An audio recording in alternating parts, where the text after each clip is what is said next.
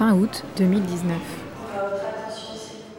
J'ai travaillé tout l'été, plus que d'habitude, mais c'est pour la bonne cause.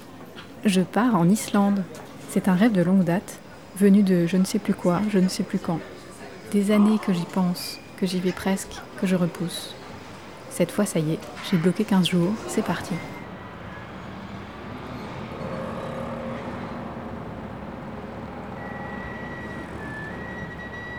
Pour ce moment tant attendu, je ne me suis pas fait de grande liste de choses à voir, à faire, à ramener.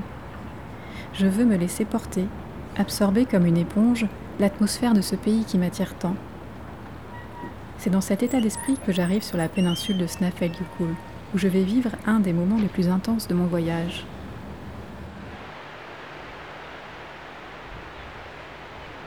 La plupart des visiteurs en font le tour en une journée, reliant phare et champs de lave, plages et failles sur le volcan. Je passe plusieurs nuits au même endroit, dans une auberge jeunesse. Ce jour-là, j'ai repéré sur la carte deux cascades et une route qui les dépasse pour s'achever en cul-de-sac à flanc de volcan. Ce sera ma direction. Je passe la première cascade, puis la deuxième, jusqu'à une route barrée d'une chaîne.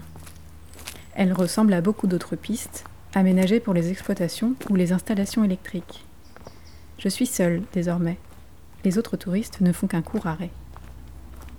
Je décide de monter jusqu'au bout de la route, et puis après, on verra bien. Il paraît que c'est une devise islandaise. Pendant un moment, les cailloux succèdent aux cailloux. Les silhouettes qui s'agitent en bas sont de plus en plus petites. Bientôt, elles disparaissent. Au loin, je vois arriver une averse.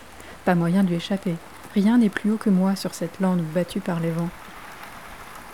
Quelques virages plus tard, m'attend une belle découverte. Une troisième cascade apparaît, marquée sur aucune autre carte que celle des moutons en pâturage. Est-ce parce que je ne m'y attendais pas? Elle me semble encore plus belle que les deux autres. L'eau coule avec force sur une roche noire. Autour, la végétation étale ses couleurs, le volcan et son glacier pour toile de fond. Je me retourne vers la mer, d'où je suis partie. La vue est vaste, mais les plis du terrain abritent la zone où je me trouve des regards. Voilà plus de trois heures que j'ai commencé à marcher.